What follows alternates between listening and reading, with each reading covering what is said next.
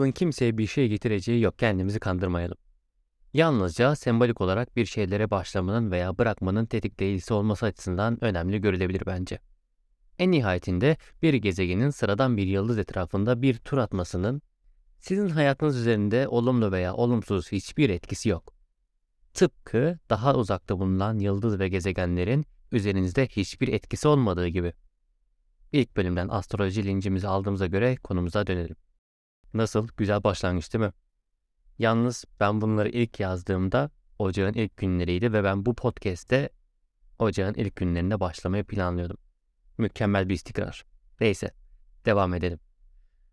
Dediğim gibi yeni yıl size bir şey getirmeyecek. Birkaç hafta tarih yazmanız gerektiği yerlere 2022 yazıp karaladıktan sonra 2023 yazacaksınız. Ki muhtemelen bu aşamayı da atlattınız.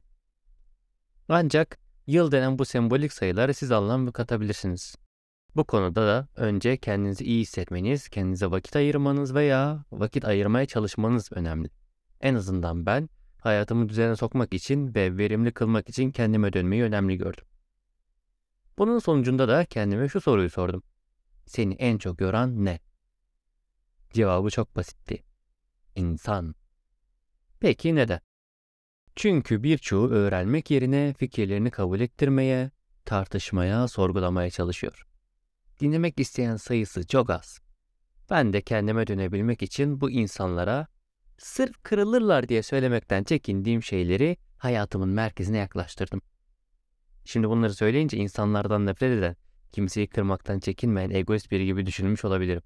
Ancak hayatımın merkezine yaklaştırdım diye belirttiğim bu üç sihirli kelimeyi neden ve nasıl kullandığımı açıklamama izin verin lütfen. Birincisiyle başlıyorum.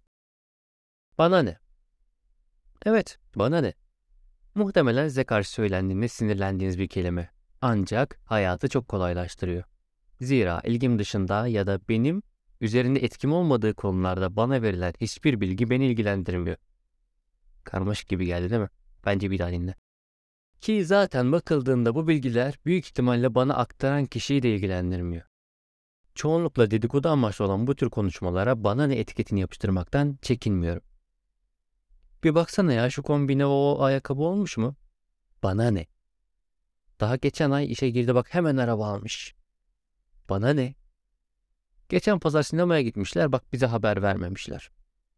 Bana ne? Bana ne? Çünkü bunların her birini düşünecek, üzerine kafa yoracak, fikir yürütecek zamanım yok. Şimdi bunu söyleyince sanki atomu parçalıyorsun zamanı yokmuş diyenler gelecek biliyorum. Üzgünüm. Özellikle bu tür konular düşündükçe konunun konuyu açtığı şeyler.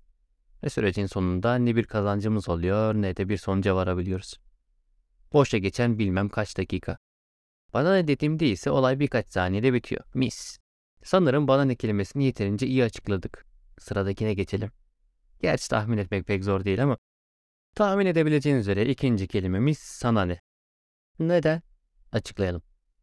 İnsanın öğrenme açlığı var. Bu çok doğru, çok doğal bir şey. Kimisi bu öğrenme açlığını bilim, sanat, felsefe gibi entelektüel konulara yönlendirerek doyurmaya çalışırken, kimisi de muhtemelen hayatına hiçbir zaman dokunmayacak bilgileri doldurmaya çalışıyor. E haliyle bu bilgileri de birinin aktarması lazım değil mi? Gerçi bu bilgileri aktaran sabah kuşa neyse bu konuya girmeyelim. Sonuçta bir bilgi almanın en basit yollarından biri o bilgiyi birinin iletmesi. Okumak gerçekten zor bir iş. Bu noktada sorular işin içine giriyor. Örneğin telefonla konuşup kapatıyorum. Yanımdaki kişi kimdi diye soruyor. O anda kafamın içinde sorular geçiyor aslında.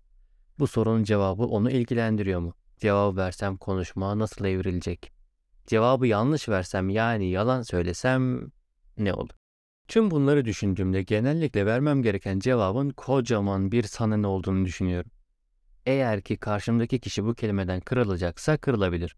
Zira ben kendisini ilgilendirmeyen konuları burnunu sokanlarla iletişim kurmaktan pek haz etmiyorum.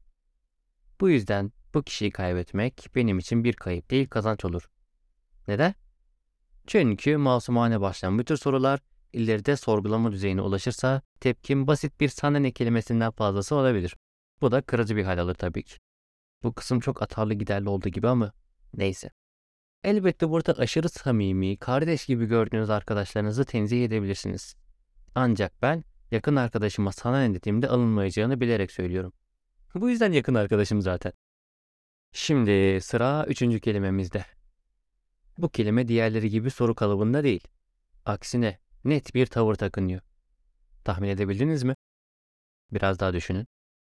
Hala mı bulamadınız? Tamam, ben söylüyorum. Hayır. Özellikle benim gibi insanlar için söylemesi çok zor bir kelime. Hatta bunu söylemek için terapiye gidenler bile duymuştum. Yaşandığımız gereği gün içerisinde birçok teklif, rica veya istekle karşılaşıyoruz. Bunlardan bazıları gerçekten ciddi zaman alan istekler olabiliyor. Hiçbir zorunluluğumuz olmamasına rağmen bu istekleri yapmamız gerekiyormuş gibi baskı oluyor diye şimdi. Evet dediğimde artık o hissi yerine getirmek zorundayım. Söz verdiğimde bunu gerçekleştirmeliyim yoksa bu kafamın içinde bir task olarak kalıyor. Zamanla şunu fark ettim ki ben bu taskler ile uğraşmaktan kendimi bir adım öteye götürmek için bir şeyler yapamıyorum. Özellikle üniversitedeyken ders çıkışı bir yere gidelim mi ya da şu gün halı saha maçı yapıyoruz gelir misin gibi istekler olabiliyordu. E bunlardan şikayetçiymişim gibi düşünülmesin. Gerçi o dönemler kendimi asosyal olarak tanımladığım için ben asosyalim gelemem diyordum. Bu reddetmek için elimde tuttuğum bir kalkandı aslında. Sonradan bunun doğru olmadığını fark ettim ve hayır demeyi denemeye başladım. Başlarda zorlandığım doğru ama sonradan alıştım tabii. Hayır demek karşımızdaki insanı kırmamak adına kendimizden, zamanımızdan vazgeçtiğimiz her şeyi bize geri verir. Hayır demek aslında kendine evet demektir. Bunu da bir yerde duymuştum. Özgün bir fikir değil ama benimsediğim bir söz oldu. Ben de siz gibi biriyim. Doğdum, bir yaşa geldim ve zamanım kısıtlı. Üzgünüm. Bu kısıtlı zamanı kendime ve kendi isteklerime yönlendirme kararına karışılmasına izin veremem. Bu egoistçe bir yaklaşım olarak görülebilir belki ama samimi fikirlerimin egoistçe olarak görülmesinde bir sakınca görmüyorum. İşte böyle dostlar. Benim hayatımı kolaylaştıran sihirli üç kelime bunlar. Sizin de bu tür sihirli kelimeleriniz varsa bana mail ya da Twitter yoluyla iletmekten çekinmeyin. Eğer bu içerik hoşunuza gittiyse yorumlarınızı da yine bu mecralardan bana iletebilirsiniz. Aynı zamanda bu podcast'i dinlediğiniz uygulamalarda takip et, abone ol gibi düğmeler var. Karıştırın bulursunuz onları. Oraya da bir dokunursanız mutlu olurum. Bir başka bölümde görüşünceye dek hoşçakalın.